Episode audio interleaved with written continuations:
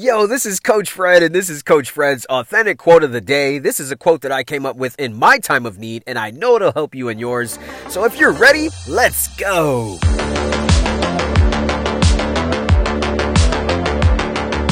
What is up? Today is the last day of August, man. Can you believe that? Today is Tuesday, August 31st, 2021. This is my quote of the day. You can find this message everywhere, man. Any podcast platform, I'm on it.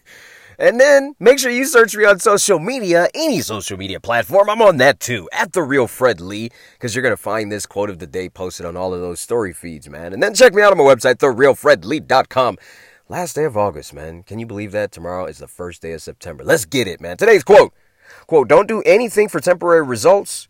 Commit to something for lifelong results. End quote. This is great because I talk often about microwave results or oven results. Yep, microwave or oven.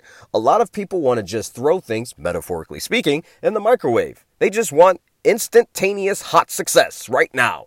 They don't want to wait for it, and I get it. It's easy to throw the pizza in the microwave, heat it up, and eat it right now. But you know the problem with throwing a pizza in the microwave? And the crust gets soggy, you know, you might burn the cheese. The cheese starts to melt onto your plate. It just doesn't taste as good. So even though it's hot, it's not something you really want to do too often, right? Now, there's going to be always be some idiot that's going to be like, well, if you put it on power control 7 and, you know, yeah, whatever. I'm just saying, you don't want that pizza versus the pizza that you reheat in the oven.